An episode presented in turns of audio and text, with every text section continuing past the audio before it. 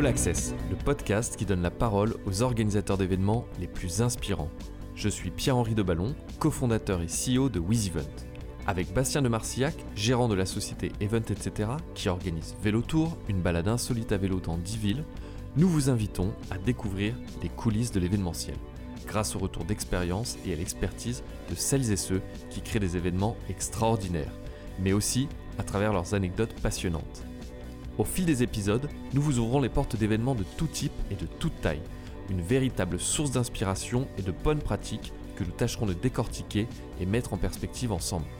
Cette émission est réalisée avec le soutien de WizEvent, qui équipe au travers de ses 5 bureaux dans le monde plus de 200 000 événements et lieux de loisirs de tout type, avec des solutions innovantes de billetterie inscription, de CRM, de contrôle d'accès et de cashless, que ce soit pour de petites manifestations, mais aussi pour les plus grandes. Bonne écoute et n'hésitez pas à prolonger la discussion en partageant l'épisode ou en réagissant sur les réseaux sociaux de WizEvent.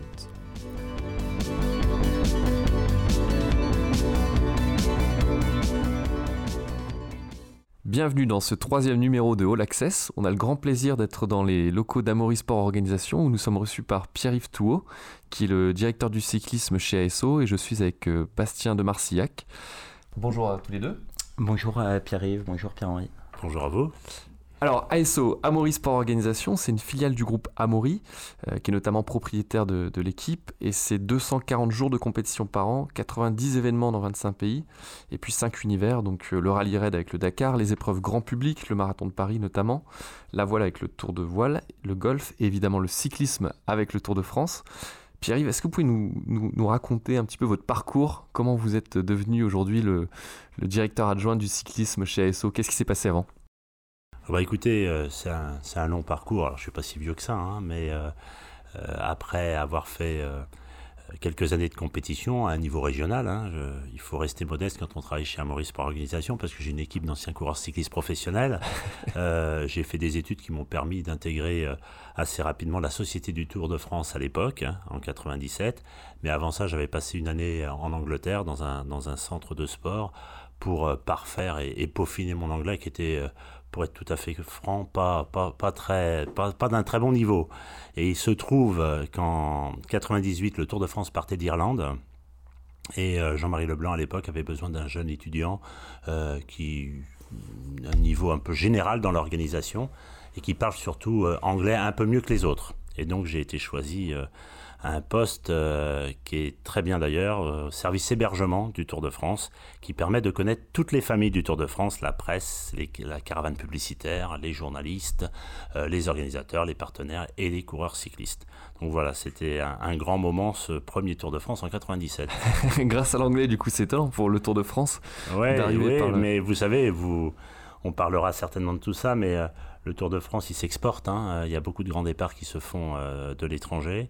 Et puis, on a des partenaires qui viennent, qui viennent d'en dehors de nos frontières. Donc, c'est important de maîtriser l'anglais. Je dis souvent aux jeunes, aux jeunes diplômés qui postulent chez nous, l'anglais, savoir maîtriser l'anglais, c'est un vrai diplôme.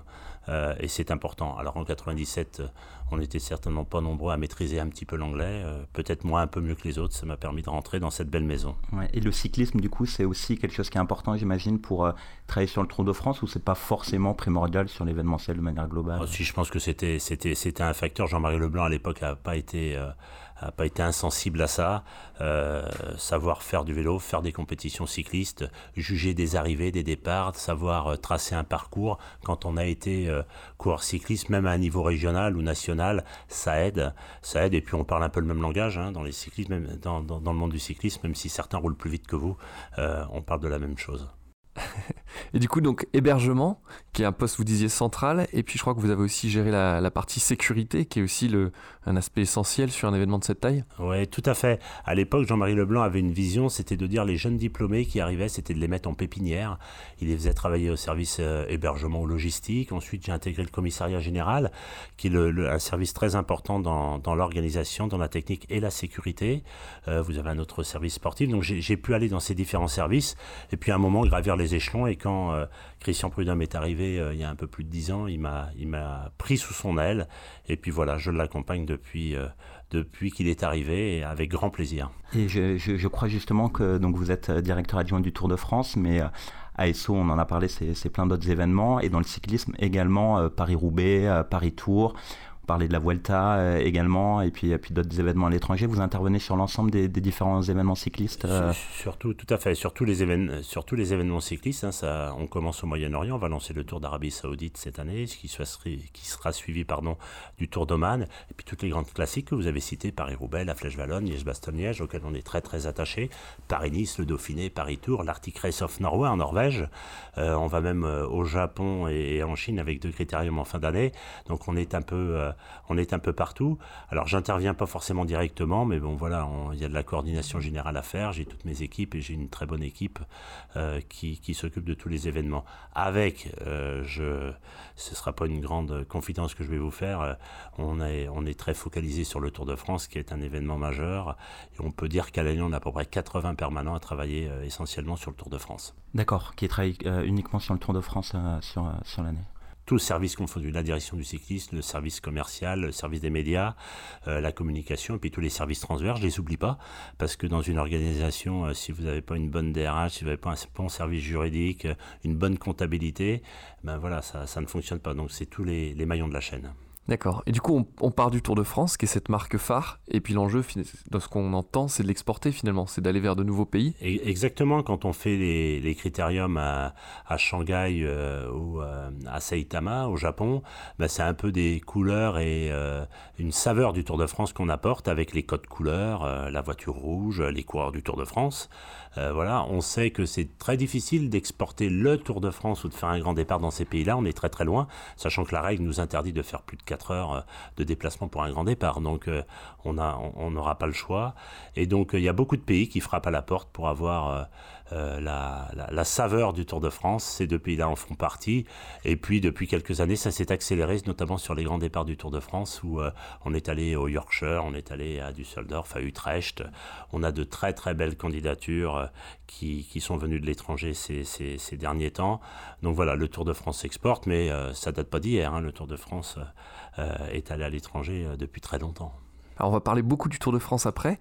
On voulait faire un petit retour en arrière sur, euh, sur Amaury Sport Organisation. Aujourd'hui, est-ce qu'on peut dire que c'est le plus gros organisateur mondial d'événements? Ah, le plus gros, euh, je ne sais pas, en tout cas un acteur majeur. Un acteur majeur, on est un peu plus de 300 collaborateurs. Vous avez cité le nombre d'épreuves qu'on fait dans tous les domaines. Hein. Le cyclisme, c'est une grosse partie chez ASO, euh, mais les épreuves grand public avec le marathon, euh, les modes day, tout ce qu'on peut faire en running, running Reims, running Marseille, running Lyon, le tour voile, le, Dakar. donc on est un acteur majeur, mais on maîtrise tout de A à Z. Alors on a des modèles un peu prestataires où on vient apporter notre savoir-faire sur les médias sur la logistique, par exemple. Et généralement, on fait de A à Z. On pose la barrière et on vend les droits télé, si vous voulez. Donc le spectre est très très large euh, et on aime maîtriser notre événement. Ça, c'est euh, ça, c'est la règle, c'est bien maîtriser notre événement pour bien le vendre aussi, euh, à la fois à nos fans, mais à nos détenteurs de droits, à nos, sponsors. donc oui, un acteur majeur, le plus grand, je sais pas, on n'a pas cette prétention-là. En tout cas, on essaie de faire bien les choses. Et vous êtes en, en, vase clos par, euh, par business unit, en tout cas par, euh, par type d'événement, où il y a des, euh, beaucoup de transferts qui se font, à la fois des transferts d'équipe, j'imagine, qui peuvent évoluer sur d'autres sujets, ou est-ce que non, les gens qui sont au cyclisme sont que au cyclisme et c'est très cloisonné? Alors l'organisation, elle est, elle est matricielle. Euh, vous avez des directions sportives qui euh, coordonnent l'événement, euh, donc des directions sportives. Et puis après, on va s'appuyer sur les savoir-faire, la logistique, les médias, la communication, les ressources humaines, tous ces services transverses. Mais généralement, et de plus en plus, dans les services transverses, vous avez des spécialistes du vélo, des spécialistes du Dakar, des spécialistes des épreuves grand public. Donc voilà, les gens qui travaillent sur le vélo, il y a des passerelles avec les autres sports, mais généralement, quand on est vélo, on est vélo, quand on est Dakar, on est Dakar. Néanmoins, on travaille de plus en plus, et c'est le souhait de notre direction générale, d'avoir des passerelles sur les, bonnes pratiques dans les sports, et de se dire, bah, nous, on a développé quelque chose sur le Tour de France, une application, ou des méthodes, ou un fonctionnement, ou des process. Est-ce que ça peut pas être transféré sur le Dakar et vice-versa, ou sur les épreuves grand public comme le marathon de Paris? Donc euh, notre système d'organisation, il est assez, euh, assez réglées, assez codées, et, ces passerelles existent. Néanmoins, c'est la direction sportive généralement qui, généralement et tout le temps, qui, qui manage, manage l'épreuve. On, va revenir un petit peu sur, sur le Tour de France. Aujourd'hui, le Tour de France, c'est je crois 12 millions de spectateurs sur les bords des routes, plus de 5000 personnes qu'on appelle donc des suiveurs euh, pendant trois semaines euh, qui, accompagnent euh, ces différents dispositifs, une retransmission dans plus de 190 pays.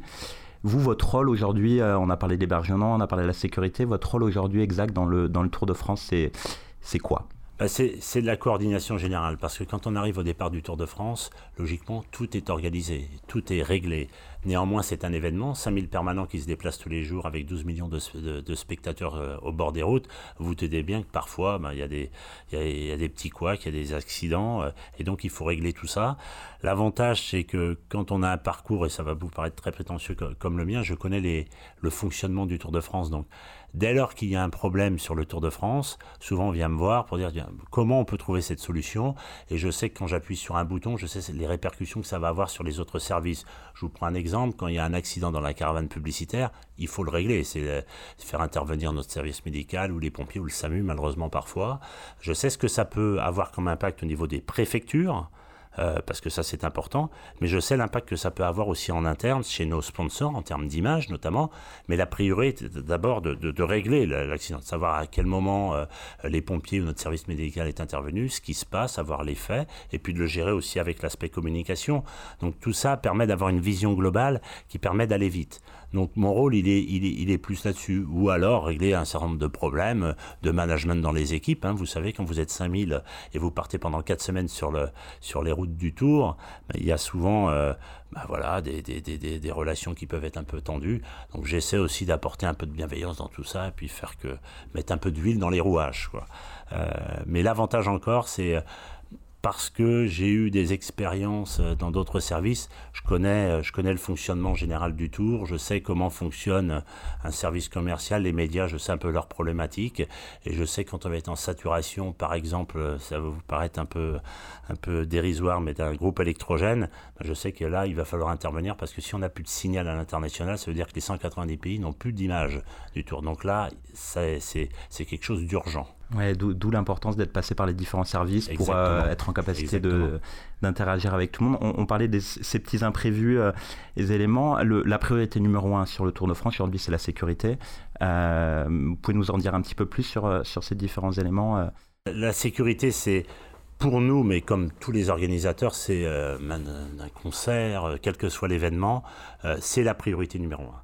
Euh, c'est pour ça qu'on développe euh, euh, beaucoup de choses en matière de sécurité qui sont parfois méconnues. On communique pas beaucoup dessus.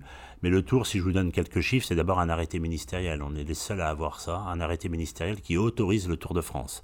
C'est-à-dire que le ministre de l'Intérieur, au mois de juin, prend un arrêté qui publie au journal officiel. Et dès lors qu'il a publié ça, ben, on peut partir sur les routes du Tour de France. Qu'est-ce qui dit cet arrêté? Que les policiers vont être en place, les gendarmes vont être en place, les pompiers vont être en place, ça veut dire 28 000 personnes. Hein policiers et gendarmes, c'est 23 000 personnes que nous prenons en charge. Euh, sous convention. Euh, et puis, nous avons l'apport aussi des pompiers, des conseils départementaux. Donc, dès lors que le ministre de l'Intérieur, qui nous autorise de partir, signe cet arrêté, on peut y aller. Donc c'est beaucoup de policiers, gendarmes, une mission police permanente, euh, des gardes républicains qui nous escortent, euh, des arrêtés, euh, des arrêtés dans chaque préfecture puisque les préfets remontent au ministère de l'Intérieur, le ministère de tutelle. Et donc c'est un gros travail d'organisation. C'est à peu près entre 150 et 170 réunions dans les différentes préfectures, sachant que par Tour de France, on a à peu près 35 départements traversés. Donc vous voyez, donc c'est une grosse organisation qui commence au moment où on présente le Tour de France au mois d'octobre au Palais des Congrès. Ce jour-là, quand on regarde l'écran et, les belles images du Tour de France, le ministre de l'Intérieur a dans son bureau, le même jour, l'ensemble des itinéraires prévus, le dispositif de sécurité qu'on va déployer sur le tour suivant. Une fois qu'il a ça, on commence toutes nos réunions dans les préfectures de manière chronologique. Là, on part de Nice, on était euh, dans le 06 il y a quelques temps. Et puis là, on fait euh, comme les, coureurs du Tour, on avance. C'est des réunions que vous faites? Que vous aviez faites peut-être? Non, vous les faites encore? on les, on les fait encore. Et ces réunions-là, alors moi j'y vais parfois, j'y vais de moins en moins parce que j'ai une très bonne équipe qui est bien meilleure que moi d'ailleurs, donc c'est pour ça qu'elle les font, les, réunions. Euh, et ils font ces réunions-là du mois d'octobre jusqu'à fin mars.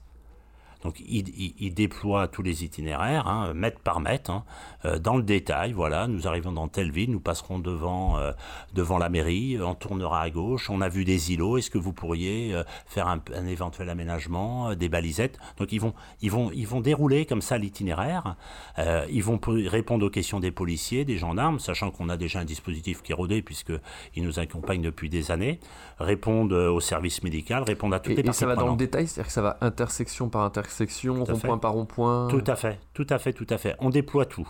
Et une fois qu'on a fini nos réunions... Et quel outil vous utilisez? C'est-à-dire que vous êtes sur Google Maps, vous êtes sur... Euh, non, on a, on a développé un, logiciel spécifique au Tour de France avec une tablette tactile euh, qui permet de tout répertorier, notamment les, les points jaunes, les, qu'on appelle les points jaunes, les fameux drapeaux jaunes des gardes républicains, mais des points durs, mais aussi l'altimétrie, puisqu'on sort après des profils d'étapes. Donc il y a tout dans cette tablette, tout dans ce logiciel. Et puis une fois qu'on, revient de reconnaissance, reconnaissance qui sont faites avant la présentation du Tour de France, vous en doutez, euh, au mois de juin, au mois d'août, au mois de septembre une fois qu'on revient au bureau, on plug, et puis voilà, ça nous sort des itinéraires, les dénivelés. Et c'est pour ça qu'avec Christian Prudhomme, on choisit un peu les étapes en disant bon, là, il y a peut-être un peu trop de côtes, on va peut-être un peu réduire, et les équipes retournent sur le terrain euh, pour, euh, pour peaufiner un peu tout ça. ça. nous amène à parler du parcours du, Tour de France, justement. Euh, nous, on avait une, question qui nous brûle sur ça c'est vraiment comment on construit le parcours du Tour de France. Je crois que c'est plus de 250 candidatures par an euh, qui souhaitent accueillir le tour. Donc voilà, comment on construit ce tour, quelles sont les relations avec les villes. Euh, j'imagine que ça prend du temps, que ça se fait pas, enfin que ça se fait avec quelques années d'avance. Voilà, comment, on travaille sur ça? Je disais tout à l'heure que la, sécurité, c'était la priorité numéro un. Le lien avec les collectivités, il est essentiel. C'est-à-dire que si un maire, un président de département, un président de région vous dit non, euh, vous n'avez pas d'étape. Donc euh, euh, le lien qu'on a avec eux, il est amical, cordial et il est permanent. C'est-à-dire que Christian Prudhomme, qui a le bureau juste à côté, reçoit beaucoup d'élus, va voir beaucoup d'élus, entretient des liens dans des différents salons, mais aussi parce que voilà, on doit, on doit parler du Tour de France. Et c'est intéressant ce que vous dites dans le lien avec Christian Prudhomme, et on reviendra sur le parcours dans le lien que vous avez, la façon que vous avez de travailler ensemble, vous, vous êtes l'opérationnel et Christian Prudhomme est peut-être l'image extérieure et notamment vis-à-vis de ses élus. C'est un peu ça la répartition des rôles? Oui, c'est une caricature? Oui, non, c'est un peu ça. Il est clair qu'en interne, je suis plus connu pour être celui voilà, qui, qui fait un petit peu euh, euh, l'organisation, qui fait un petit peu qui fait l'organisation. Euh, mais Christian intervient aussi. Il, il, intervient, il donne le cap, et puis après, les équipes se mettent en place. Hein. C'est lui, lui le chef, et, et c'est lui qui, qui, trace le tour et qui intervient parfois même dans le détail quelqu'un en plus de très, euh, très exigeant. Donc euh, voilà, c'est un vrai chef. Hein. mais, il a un rôle de communication vers l'extérieur, évidemment. Le patron du Tour aujourd'hui, c'est quelqu'un, c'est un grand communicant. Euh, et notamment avec les élus, vous disiez, pour créer ce parcours. Ah oui, oui, tout à fait. Donc, vous le disiez, 250 candidatures, on en a même un peu plus, puisque quand un département pose candidature, vous avez d'autant plus de villes à l'intérieur du département qui peuvent recevoir euh, le, Tour de France. Une fois qu'on a les candidatures et les différents tours des années passées, eh bien, en fonction du grand départ qui est choisi à peu près deux ans avant, une arrivée généralement à Paris, hein, depuis 75 on arrive sur les Champs-Élysées, eh bien là on commence à tracer le tour. On le trace essentiellement sur un aspect sportif. Jamais, jamais de pression, jamais de pression politique. Que des élus viennent nous voir régulièrement, nous relancent, euh, ça c'est un fait, mais il est tracé essentiellement sur des raisons sportives kilométrage, euh, dénivelé, euh, grandeur des étapes, attractivité des étapes. donc vraiment, on s'attache à ça. Et une fois ça, c'est le critère numéro un. Le deuxième, c'est quoi? C'est l'aspect télégénique aussi, de dire on passe sur Mont-Saint-Michel. Le, le, deuxième, quand on peut allier le sport avec la beauté des paysages, et Dieu sait si en France on a cette chance-là d'avoir des paysages absolument magnifiques, euh, bien on fait, on, le, on, le, joint à l'aspect sportif. Mais c'est d'abord l'aspect sportif. C'est-à-dire qu'aujourd'hui, euh, si vous regardez depuis quelques années, euh, huit étapes de plaine, ce n'est plus possible au départ du Tour de France. Au bout de trois étapes, ben voilà, il faut passer à autre chose. à Nice, même dès la deuxième étape, on est sur une étape de, de, montagne avec le col d'Aise, Turini.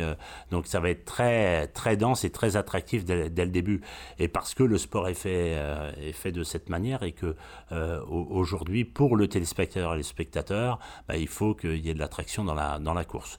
Donc voilà, euh, on trace le tour un peu différemment, c'est l'aspect sportif. Avec ces 250 candidatures, on a le choix. Hein. Et que c'est que des candidatures ou est-ce que des fois, c'est vous, Tour de France, qui dites bon là, il faudrait vraiment qu'on aille dans cette ville pour une raison Extrêmement rare. C'est très rare. E-, extrêmement rare sachant que nous avons un partenariat avec l'ADF, l'Assemblée des départements de France, qui regroupe tous les conseils départementaux. Et souvent, et souvent, le lien avec les départements nous font, font que euh, voilà, telle, telle ville peut être, euh, euh, peut être approchée, mais c'est rare ou lorsque vraiment on souhaite aller dans un lieu euh, vraiment emblématique où là, ben voilà, on est obligé un peu de pousser les portes, mais ça se fait euh, généralement bien. Vous savez, on est assez, assez bien accueilli par les élus. vous, vous, nous disiez, c'est au moment où on dévoile le Tour de France, euh, quelques heures après, des personnes qui sont dans le bureau avec le ministre de l'Intérieur pour commencer à travailler de manière, on va dire, opérationnelle sur la sécurité, etc. Il connaît pas le parcours avant, le, le ministre de l'Intérieur? Non, avant, le, avant le, la présentation, personne ne connaît le parcours, si ce n'est les élus qui vont être choisis. Parce qu'ils sont dans la salle, donc vous ne pouvez pas les avertir le matin. Et, comment on fait pour pas faire fuiter ce, ah, scénario Ça, c'est la, ça, c'est la grande, la grande question. Et, aujourd'hui, on a beaucoup de mal à tenir, euh, à tenir le parcours vraiment secret. Et vous le savez peut-être, le parcours et des parcours circulent un mois avant. Les élus le savent quand vous allez annoncer le parcours? Oui, ils, savent qu'ils sont retenus. Ils s'y sont retenus, donc on a une bonne nouvelle à leur, annoncer. Oh, généralement, on dit quand même quelques jours avant, départ ou arrivée, départ et ou arrivée, ou journée de repos. Euh, on le dit, mais, mais on n'en dit pas trop et on leur dit surtout de, de, de rien dire, de rien dire. Après, euh, pour, vous, euh, pour tout vous dire, moi qui ai travaillé à l'hébergement, l'hébergement est complètement euh, réservé le jour de la présentation du tour. Donc c'est un travail d'un mois et demi où on appelle tous les hôtels puisque nous hébergeons, nous, nous seuls, 1800 personnes. Donc là, vous, vous avez une équipe qui appelle, qui dit bonjour à Maurice Sport pour le Tour de France aux réserves. Non, vous faites ça de façon anonyme. On fait ça, on fait ça de façon anonyme pour un grand événement qui a lieu au mois de juillet. Donc vous voyez, c'est très anonyme. et, et on leur dit surtout, vous gardez, vous gardez ça pour vous. Je sais un peu comment ça se passe dans les hôtels, j'imagine, quand la personne qui a reçu le coup de fil dit voilà, il y a le Tour de France qui arrive le 17 juillet. Bon, ça peut, ça, ça fuite aussi un peu par là. Après, euh, le jour où on ne parlera plus du Tour de France, ce sera bien. C'est ce que j'allais dire. C'est aussi une bonne nouvelle que. C'est une très bonne nouvelle. Ce qu'on n'aime pas, c'est que la carte du Tour, et ça nous est arrivé il y a quelques années, soit la vraie carte soit, soit divulguée sur une erreur de manipulation parfois, parfois et ça part et l'erreur était, était de chez nous. Ça, c'est plus embêtant. On aime faire découvrir le nouveau parcours du Tour. Ici, en interne, il y a Christian Prudhomme, j'imagine, vous et, d'autres personnes qui le connaissaient, parce qu'il faut aussi préparer les cartographies, il y a, tout, il y a plein d'éléments de communication en fait, à préparer aussi en amont. Toute notre équipe, toute notre équipe, ceux, les commissaires généraux qui vont sur les routes, avec le parcours du tour, dès lors qu'on a choisi avec Christian le départ et l'arrivée, les services sportifs vont sur leurs différents logiciels regarder un peu la topographie, sachant qu'ils ont fait... Euh, un coureur cycliste chez nous euh, qui a fait 10 ans en pro, faisait à peu près 30 000 km de vélo par an. Hein. donc euh, les, routes les routes de France, il en connaît quand même un, rayon, si je puis dire.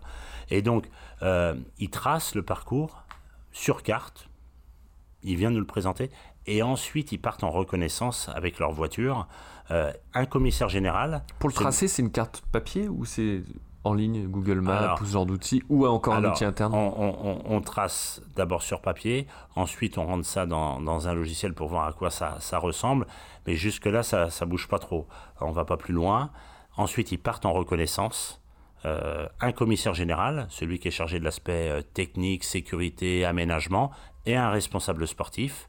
Ils pluguent l'ordinateur dans la voiture et ils partent du départ jusqu'à l'arrivée pour voir un petit peu ce que ça donne. Quand généralement, il faut à peu près une étape par jour. Le soir, quand ils arrivent dans l'hôtel où ils dorment, ils regardent un peu l'étape, ils peaufinent, ils disent tiens, il faudrait peut-être refaire un, petit raccordement, euh, on est peut-être un peu trop long.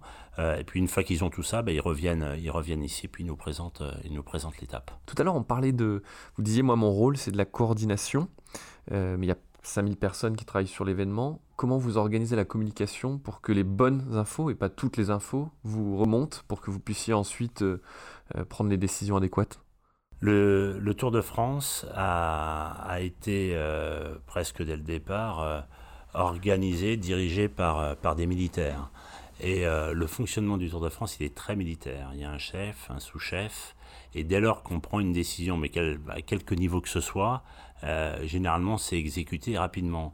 On a eu une réunion un jour avec un directeur, le directeur général de la police nationale, et il nous disait, moi, aujourd'hui, je commande plus, je manage toute l'année.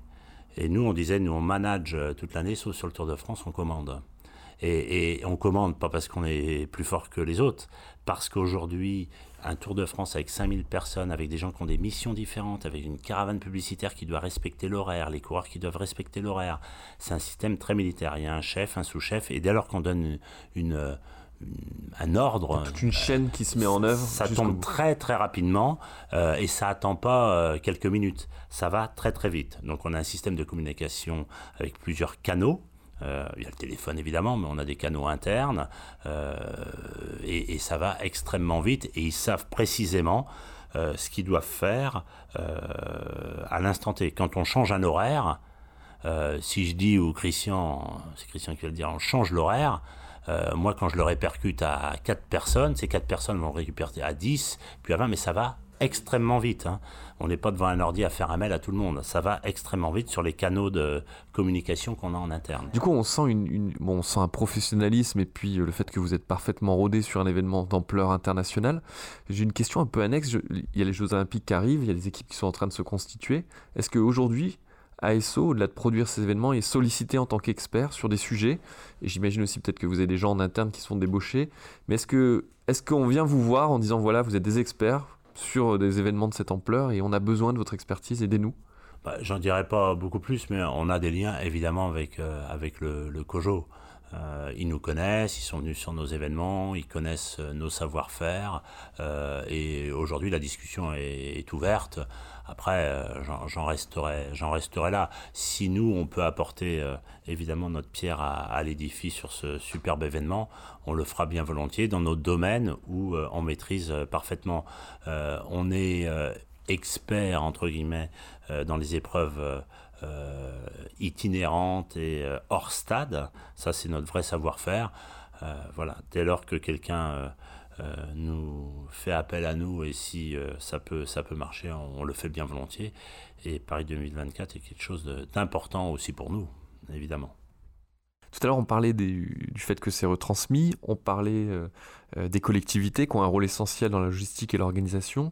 En termes de modèle économique, quelle est la répartition des revenus entre la télé, les sponsors nationaux et internationaux, et puis les, les, les, collectivités? Très simple, droit télé en numéro 1, 2 les sponsors et, trois, les collectivités. Avec des euh, tendances qui vont toujours de plus en plus vers les droits télé? Non, Les droits télé, ouais. Les droits télé évoluent bien. Euh, c'est à peu près 60% euh, des revenus. Derrière, vous avez à peu près 30% des sponsors et le, et le, reste, ce sont les, collectivités. les droits télé aujourd'hui oui, se développent beaucoup. On a un service média qui est très important, hein. c'est plus de 50 personnes. voilà. Dédié au tour dédié à tous nos événements, mais euh, le Tour, euh, une grosse, une grosse majorité, euh, une grosse majorité des personnes sont, sont focalisées sur le, sur le Tour de France. Ok, ça, nous amène justement à voir un peu des éléments sur la ferveur du, Tour de France. en parlant des médias, aujourd'hui, je crois que c'est 38% de part d'audience sur France TV avec des pics qui vont à plus de 50%, environ 3,7, 3,8 millions de, téléspectateurs en moyenne, plus de 500 médias accrédités, euh, plus de 7,5 millions de fans sur les réseaux sociaux, plus de 73 euh, millions de vues euh, vidéo. Qu'est-ce, que vous, qu'est-ce qui explique cette ferveur? Plusieurs éléments. Je crois qu'il y, a un spectateur sur deux qui vient voir la caravane publicitaire, d'autres qui regardent pour voir les paysages. Comment vous expliquez-vous cette ferveur? D'abord, on dit, on dit, quand vous citez tous ces chiffres-là, euh, c'est vrai qu'ils sont importants. À l'international, ils le sont aussi. Hein, les audiences sont très importantes. Alors en France, ce qui est assez remarquable, c'est qu'une chaîne publique, euh, avec malgré le développement d'autres chaînes de sport, on a quand même une tendance qui est pratique. Je ne vais pas dire en hausse, mais euh, on a toujours une part, une part d'audience qui est importante. Vous citiez 38 ou 39% c'est quand même colossal. Ça veut dire que 4 téléspectateurs sur 10 regardent le Tour de France au mois de juillet. Donc c'est quand même, c'est quand même pas neutre. La date du Tour de France fait beaucoup. c'est au mois de juillet, c'est pendant les vacances, et ça c'est très important. Deuxième chose très importante, c'est que c'est un événement euh, gratuit. Troisième événement mondial après la Coupe du Monde et les Jeux Olympiques, mais il est gratuit, c'est-à-dire que les gens qui viennent sur le Tour de France ne payent pas. C'est-à-dire que même vous, par rapport aux droits télé, euh, dans la réflexion, quand vous vendez ces droits télé, le fait que ce soit une chaîne publique est essentiel pour vous Ou est-ce que c'est même un critère discriminant C'est obligatoire. C'est obligatoire, on n'a pas le choix, c'est un événement protégé c'est un événement protégé. Il doit être diffusé sur une chaîne qui a accès du, plus grand nombre, donc une chaîne, une chaîne publique. Après, on vend à l'international, euh, dans d'autres euh, territoires, mais euh, France Télé a, les droits et, et, on est, on est ravis parce qu'ils font de grosses audiences et surtout les images le vrai savoir-faire, c'est euh, la captation, hein, ce qui montre à l'écran. Et vous le disiez tout à l'heure, un téléspectateur sur deux, alors c'est pas tout à fait ça, mais on n'est pas loin, regarde le Tour de France pour les paysages. C'est un peu des racines et des ailes, hein, le Tour de France. Euh, c'est d'abord euh, la beauté du sport, mais c'est la beauté des paysages. Et Dieu sait si en France, euh, on a de belles choses à montrer. Et le, ce même pourcentage est vrai sur les téléspectateurs. C'est pratiquement un, spectateur pardon, sur deux qui vient sur le bord des routes pour la caravane publicitaire en première motivation. La caravane publicitaire, c'est 180 véhicules. c'est un spectacle de 20 minutes qui fait patienter le, spectateur, puisqu'un spectateur, autre chiffre, passe un peu plus de 7 heures sur le bord des routes pour venir voir le Tour de France. Donc voilà, la caravane apporte et puis distribue ces fameux cadeaux qui sont gratuits. Donc euh, elle, est, elle est très attractive. Et c'est pour ça qu'il y a beaucoup, euh, notamment les enfants, viennent voir le Tour de France euh, pour la caravane publicitaire. Et du coup, la caravane fait partie aussi de la réflexion quand on crée le parcours dès, le début parce qu'il y a des endroits où les vélos peuvent passer, mais des endroits où la caravane peut pas passer. Je crois qu'il y a eu des, petites évolutions récemment justement sur, oui, sur ça. Alors, on essaie de la faire passer partout, ça c'est clair, mais la priorité, je le disais tout à l'heure, c'est le sport. Donc euh, parfois, quand on est à la Seine Montvernier et que la chaussée est très étroite et euh, euh, qu'il y a des lacets que la, caravane ne peut pas emprunter, ben, on la dévie pour qu'elle réintègre un peu plus loin le parcours. Mais on sait que quand on dévie la caravane publicitaire, c'est très très euh, problématique puisque les spectateurs attendent et euh, parfois on a dû la dévier pour des raisons climatiques notamment. Euh, on a eu un accueil qui n'était pas très sympathique des spectateurs quand on est, on est passé avec la course. Ils l'attendent évidemment. Donc la caravane, oui, on fait très attention. Néanmoins, c'est d'abord le sport qui prime et euh, la, la, caravane s'adapte. Vous savez, la caravane, c'est l'échelon, euh, je vais vous dire, euh, personne ne le sait, l'échelon le plus sensible sur le Tour de France. Extrêmement difficile à, à, à gérer. Il y a un système de puces sur chaque véhicule. On sait à l'instant T où est chaque véhicule. La régulation de la caravane se fait avec un avion qu'on a au-dessus. On a des chefs régulateurs, on a des motos, on a des véhicules La régulation, c'est pour qu'elle aille ni trop vite, ni trop lentement, c'est ça? Exactement. La caravane, elle part avec deux heures d'avance sur la course, elle finit avec 40 minutes ou 30 minutes sur la course. Donc ça veut dire que on la fait partir relativement tôt et ensuite on, on la fait ralentir, mais dès lors que la course commence à s'emballer, on la fait repartir tranquillement pour éviter évidemment que les coureurs passent devant la caravane, ce qui n'arrive jamais, et heureusement je touche du bois, mais euh, elle, est, elle est régulée de manière, euh, c'est, quelque chose d'assez remarquable, hein, ce que font les équipes d'ailleurs qui sont un avion en permanence, vous dites, du coup. Oui, oui, on a, on a trois avions au-dessus de la tête, euh, avec tous les relais à l'intérieur, et la caravane a un avion qui est dédié à elle pour envoyer tous les, tout le système d'information à la fois des véhicules, des 180 véhicules qui la composent, mais aussi avec, avec la course pour savoir où on en est. Donc nous, sur nos tablettes graphiques, on sait exactement où sont les véhicules et on voit ça se déplacer sur le, sur le parcours. vous, justement, sur, sur le Tour de France, le, pendant l'étape, vous êtes en voiture ou vous êtes au, PC dans un, dans un PC orga qui coordonne un petit peu tout? C'est quoi une journée de, de Pierre-Yves Touet sur le, sur le Tour de France? Ah, Je ne vais pas tout vous dire quand même, hein, mais euh, euh, d'abord on se lève très tôt et euh, on se couche un peu tard. Euh, on se lève très tôt parce que quand vous avez un départ d'étape à, à 11h par exemple, il faut être au village avec les invités 3 heures avant. L'ouverture du village se fait 3 heures avant. Si vous êtes hébergé à 1 heure du village, ben, vous voyez à peu près quelle heure il faut partir et à quelle heure il faut se lever. Néanmoins, moi, le matin, j'ai un certain nombre comme des dépêches qui tombent pour savoir ce qui s'est passé parce que le tour il vit la nuit. Hein. Euh, les équipes d'arrivée, c'est 150 morts qui vont monter la ligne d'arrivée pendant la nuit. Euh, vous vous doutez bien qu'il y a 400 techniciens avec euh, des ingénieurs. Il se passe des choses, donc j'aime bien être informé de savoir ce qui se passe. Donc le matin, je regarde ça. Ensuite, voilà. Les dépêches dont vous parlez, c'est un petit peu. C'est des informations. En fait, hein, c'est pas quoi, des c'est des dépêches mails. C'est des mails, c'est c'est des mails euh, Donc chaque chef WhatsApp, de c'est des- service vous fait remonter fait infos. remonter, puis on a une application, hein, ASO Event, où là, on a toutes les données qui remontent hein, sur la météo, euh, sur ce Qui est qui s'est utilisé passé. que sur le tour ou qui est aussi sur le Dakar on la, sur- on, la, on la décline sur les événements euh, cyclistes et puis d'autres événements, on est en train de la décliner aussi sur les, les autres événements. Et ça, c'est géré par le centre de coordination, qui est un, un, camion à l'arrivée où il y a un officier police, gendarmerie, un sous-préfet et un responsable de la sécurité qui est chez nous, qui coordonne l'ensemble et qui, lui, eh ben, répertorie un peu toutes les informations qu'on doit savoir. Il filtre évidemment. Euh, moi, j'ai pas besoin de savoir s'il y a trois véhicules de la caravane qui ont crevé le matin. Euh, ça, ça reste en interne. En revanche, quand il y a un accident ou quand il y a un problème majeur, euh, là, on aime la, voir.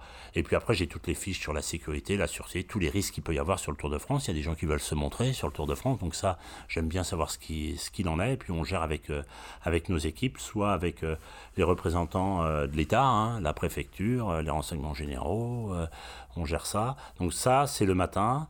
Après, on part, on fait une petite revue de presse quand on arrive au village. hein. On aime bien regarder un peu ce qui se passe, euh, sachant qu'on a déjà pas mal d'infos. On a le temps, on a le temps de suivre le sportif, de savoir le classement, de voir ce qui s'est passé, ou ben, au contraire, c'est quelque chose qui est complètement euh, mis euh, dans une bulle et vous êtes focalisé sur des autres sujets. Ben, compte tenu de, de tout ce qui se passe dans la journée, parce qu'après on va partir en course, dans ma voiture, j'ai la chance d'avoir des invités et puis d'être plutôt euh, bien placé en course, mais euh, euh, après moi je veux pas la gêner, je veux montrer aux invités évidemment ce qui se passe, et souvent on m'appelle 10 minutes après l'arrivée en me disant quelle étape, super vainqueur, et j'en sais rien, parce que j'ai été happé, il a fallu partir au centre de coordination pour gérer quelque chose, bon voilà, donc le sport on le suit, mais par exemple une étape du Tour de France à la télé, même le soir, on la regarde pas, puisque après on doit aller dans nos bureaux de l'organisation faire un point, débriefer. Nous sommes invités par les élus le soir, euh, et donc ça se peut se finir un petit peu, un petit peu tard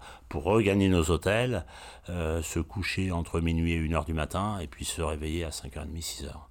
Voilà un peu la journée, euh, avec tous les événements qu'il y a à gérer pendant la journée aussi. Et si vous suivez pas la partie compétition, en revanche, les incidents qu'il peut y avoir, c'est-à-dire s'il y a un accident, des vélos qui tombent, qui chutent, est-ce qu'à posteriori, vous faites des débriefs en disant, bah tiens, c'était un des endroits qu'on avait repéré, peut-être que c'était mal balisé, peut-être que... Ah, tout à fait. Dès lors qu'il y a le. Alors, ça dépend hein, de la chute. hein, euh, si euh, c'est un coureur qui tombe tout seul parce qu'il a dérapé, bon, euh, voilà, ça, fait partie malheureusement du, sport cycliste. Si c'est un événement vraiment majeur où il y a une faute, une faute quelle qu'elle soit, et là. de, une barrière qui est mal mise ou un îlot qui aurait mal été protégé, oui, on, intervient évidemment. Mais l'échelon course, je dirais, nous pose moins de moins de problèmes. Ça fait euh, ça fait ça fait partie du jeu. En revanche, quand il y a des, euh, des accidents dans la caravane publicitaire, notamment, là là évidemment, on, on est on est très vigilant et on, fait ce qu'on appelle un rétex, un retour d'expérience tout de suite pour savoir ce qui s'est passé, les circonstances, comment on peut améliorer, on peut améliorer les choses. Mais chaque chose est, est analysée sur le Tour de France. hein. On a des mains courantes qui tombent et quand on peut euh, améliorer dès le lendemain ou changer, euh, euh, changer de trajectoire, on, on le fait. Tout à l'heure, on a parlé de, de cette organisation qui est capable de prendre des décisions très vite, la remontée d'informations. J'ai envie d'être une petite souris, de me mettre dans votre voiture bleue. A priori, je crois que vous êtes dans une voiture bleue pendant le tour. Euh, je crois que l'an passé, il y a un épisode de grêle et il faut changer le parcours et ainsi de suite. Est-ce que vous pouvez nous raconter ces minutes, comment ça s'est décidé et est-ce que ça a impliqué? Alors d'abord, euh, il faut savoir que cette étape-là, elle était en fin, de, en fin de Tour de France, donc il y a de la fatigue déjà d'accumuler. On a eu euh, malheureusement le matin euh, un, un de nos collaborateurs qui est décédé euh, le matin, donc ça c'est un événement qu'il a fallu gérer. Et c'est pas simple, c'est pas simple, mais malheureusement ça peut, ça peut exister. Ensuite, il y a eu, si vous vous rappelez, euh, l'abandon de Thibaut Pinot. Ouais. Donc ça aussi, c'est un événement euh, qui est fort. Et après, il y a eu cet épisode météo. Donc ça fait beaucoup de choses. Euh, et Surtout ça- en fin de tour en plus. Surtout disiez en avec fin la de fatigue, tour, on sait ce que c'est dans la, la l'événementiel. fatigue, ça fait, ça fait beaucoup de choses. Et, et là, il n'y a pas 36 personnes à gérer ce genre d'événement. hein. Là, ça remonte parce que c'est des événements euh, majeurs. Et l'épisode météo, euh, on avait des alertes, mais un phénomène comme ça, même de vieux montagnards, on a vu ça le soir, ils n'avaient pas eu souvent ce genre de- d'épisode météo. Donc, on s'est soucié sans trop se soucier, même si au centre de coordination, on avait des alertes. Il se trouve que moi, j'étais avec deux invités euh, dans, la montée euh, du col et l'épisode s'est passé juste derrière, j'étais pas trop inquiet parce qu'une fois que j'ai basculé, je voyais rien. Et ce qu'on me disait, oui, il y a beaucoup de grêle, j'écoutais et ça s'activait beaucoup dans les radios. Donc j'ai dit à mon pilote, euh, voilà, euh, maintenant euh, tu roules vite et on va aller voir. Mais je voulais me donner une chance jusqu'à la fin, parce que Christian Prudhomme n'arrête pas de m'appeler.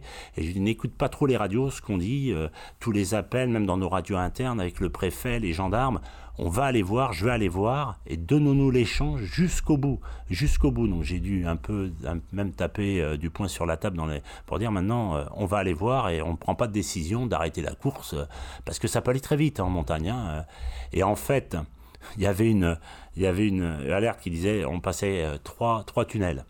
Et on me dit, tu verras la sortie du premier tunnel, c'est impraticable. Donc moi, quand je rentre dans le premier tunnel, assez vite d'ailleurs, en voiture, je sors du tunnel et je vois rien. Et donc là, je donne l'info à tout le monde en disant vous arrêtez, on n'annule pas la course, il n'y a rien. Et en fait, c'était au deuxième tunnel. J'avais une mauvaise information. Et quand je suis arrivé où j'ai vu euh, euh, la grêle, là, j'ai dit euh, c'est foutu, on ne pourra pas passer. Sachant qu'au même moment, il y avait une coulée de boue qui était très importante. Là, là, il y avait 60 cm de boue qui était venue sur la route. Donc là, on a décidé, on a décidé, il n'y avait pas d'autre solution. Il n'y avait plus de route donc euh, d'arrêter la course, d'arrêter la course au bon moment parce qu'il fallait l'arrêter au sommet du col pour avoir une ligne et la prendre, euh, voilà, comme on faisait dans le temps avec, à la main, ça, avec les, commissaires qui ont pris euh, et qui ont décompté, décompté. C'est-à-dire qu'ils avaient, c'est un cas qui était imaginé avant avec parce que vos commissaires avaient des chronomètres pour parer à ce genre de cas ou non, là c'est la débrouille et on essaie de trouver un chrono. Parce qu'au sommet de col il y a toujours une ligne au sol. Et eh oui, il y a toujours une ligne au sol, et donc ça s'est trouvé comme ça. Il est clair que si on avait dû arrêter la course dans la descente, ça aurait été une autre paire de manches, sachant qu'il descendait à 90 ou 100 km/h. Pas simple d'arrêter des coureurs, et puis de faire un classement euh, dans la descente, ça aurait été une autre, une autre paire de manches. On aurait laissé ça au jury des commissaires de gérer cette situation. Mais là, ça tombait quelque part bien, mais on était à 2-3 minutes. Hein.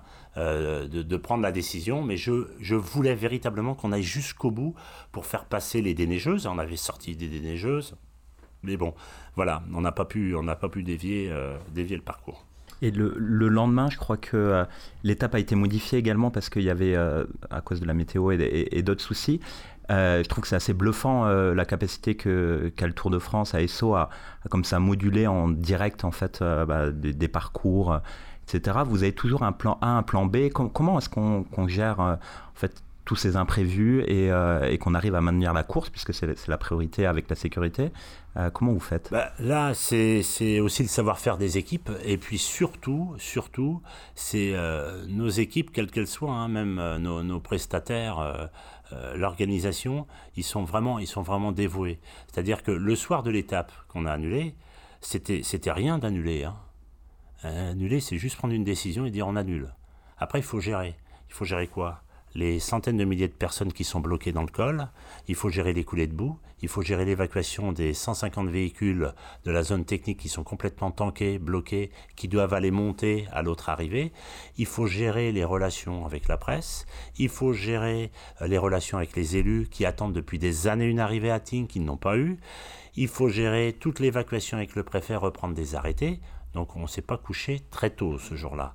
Et ensuite, il a fallu gérer l'étape du lendemain qui était annulée, pas annulée, mais complètement écourtée. Elle devait faire 180 km, elle en a fait que 50. C'est-à-dire qu'il y avait des gens dans le Cormet de Roseland qui étaient bloqués, qu'il fallait faire revenir. Nos prestataires, nos ingénieurs qui avaient monté des lignes euh, pour le Cormet de Roseland qu'on a dû faire rapatrier.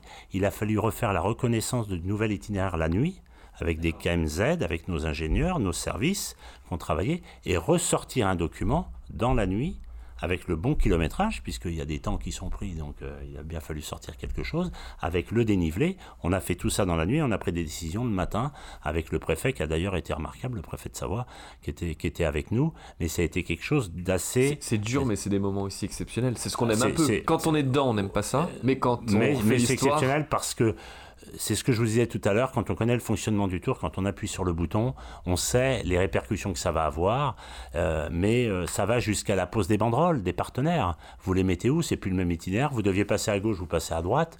Euh, voilà, comment on fait? vous, parliez du préfet, et avant l'interview, vous m'avez dit quelque chose qui va, qui va faire rêver beaucoup d'organisateurs qui nous écoutent. Vous m'avez dit, nous, au Tour de France, on a un préfet qui est sous nos ordres. C'est nous qui prenons les décisions parce qu'on connaissait une machine tellement grosse et, et qui a tellement de, de, rouages qu'on est les plus à même de prendre la bonne décision. Vous pouvez nous expliquer comment on arrive à avoir un préfet qui. Euh, il, est sous nos ordres. Je suis allé un peu fort là. S'il m'entend, il va, il va être. Euh, non, c'est-à-dire que l'organisation générale euh, du Tour, on, on, la connaît. On la connaît mieux que, que, n'importe qui, parce qu'on y travaille, nous, toute l'année. Vous savez, il y a souvent des suiveurs du Tour de France qui disent Je suis à mon 20e Tour de France.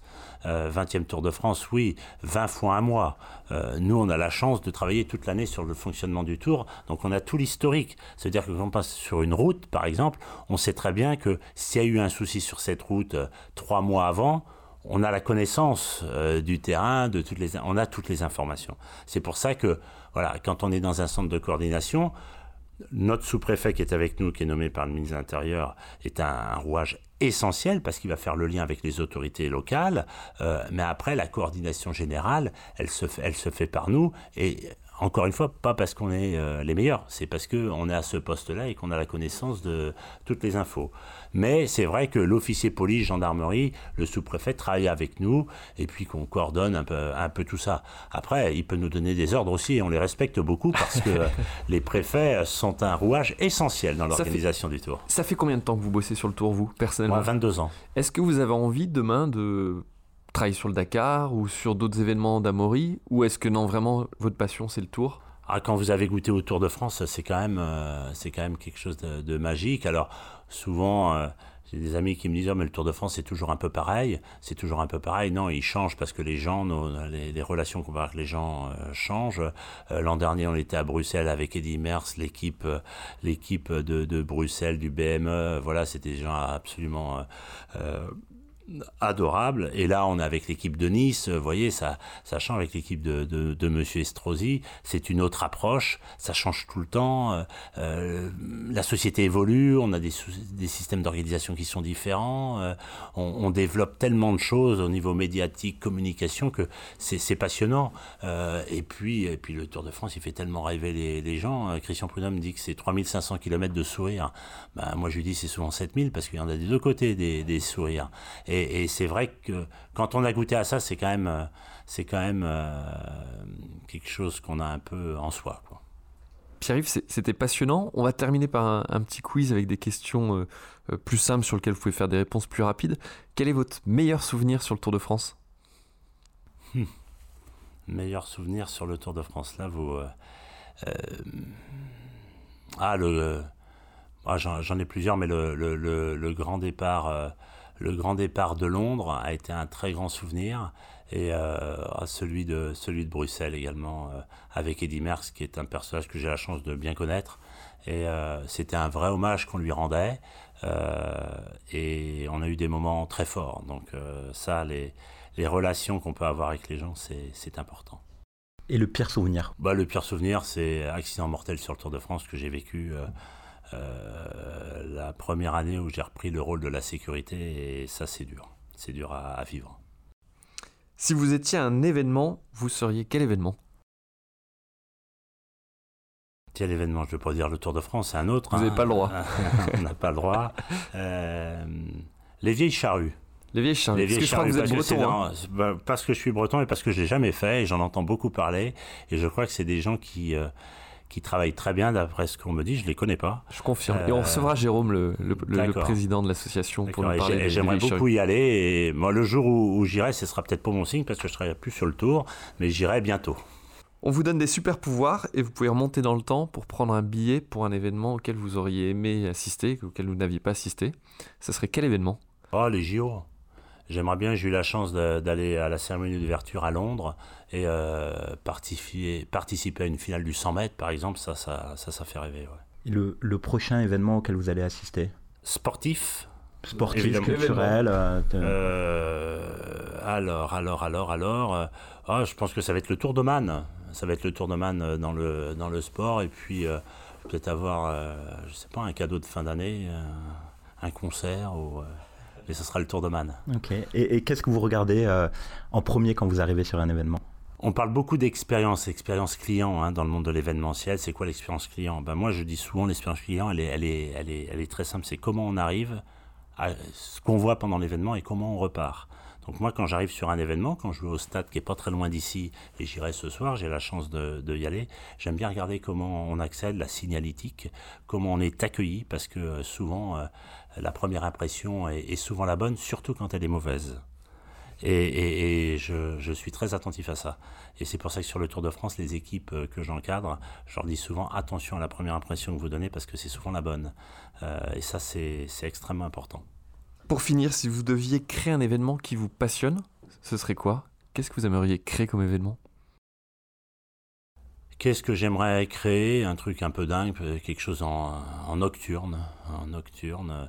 J'aime beaucoup euh, ce qu'on fait euh, d'ailleurs ici, euh, les, Run My City la nuit.